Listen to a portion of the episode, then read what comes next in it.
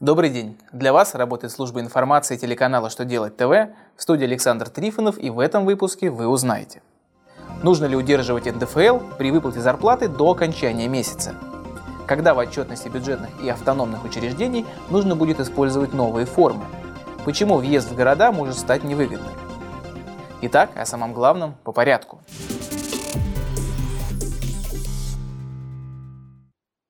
Федеральная налоговая служба России в ответ на запрос территориальных налоговых органов об удержании НДФЛ с выплат в виде зарплаты направила письмо Минфина.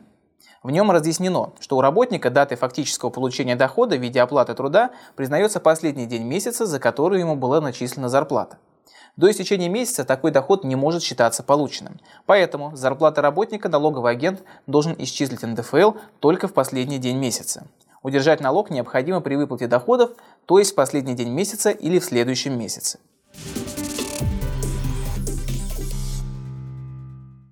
Минфин России утвердил дополнительные формы годовой и квартальной бухгалтерской отчетности, которые издают федеральные, государственные, бюджетные и автономные учреждения, а также инструкции о порядке их составления и представления.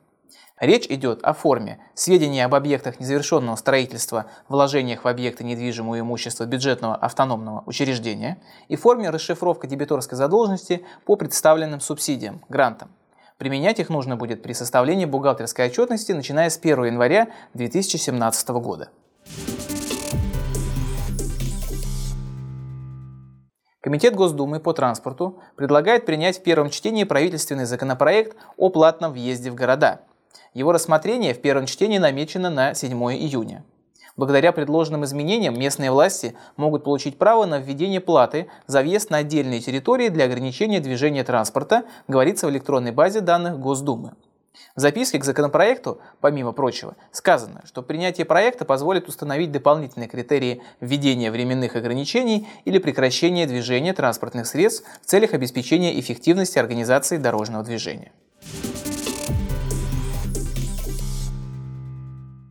На этом у меня вся информация. Я благодарю вас за внимание и до новых встреч.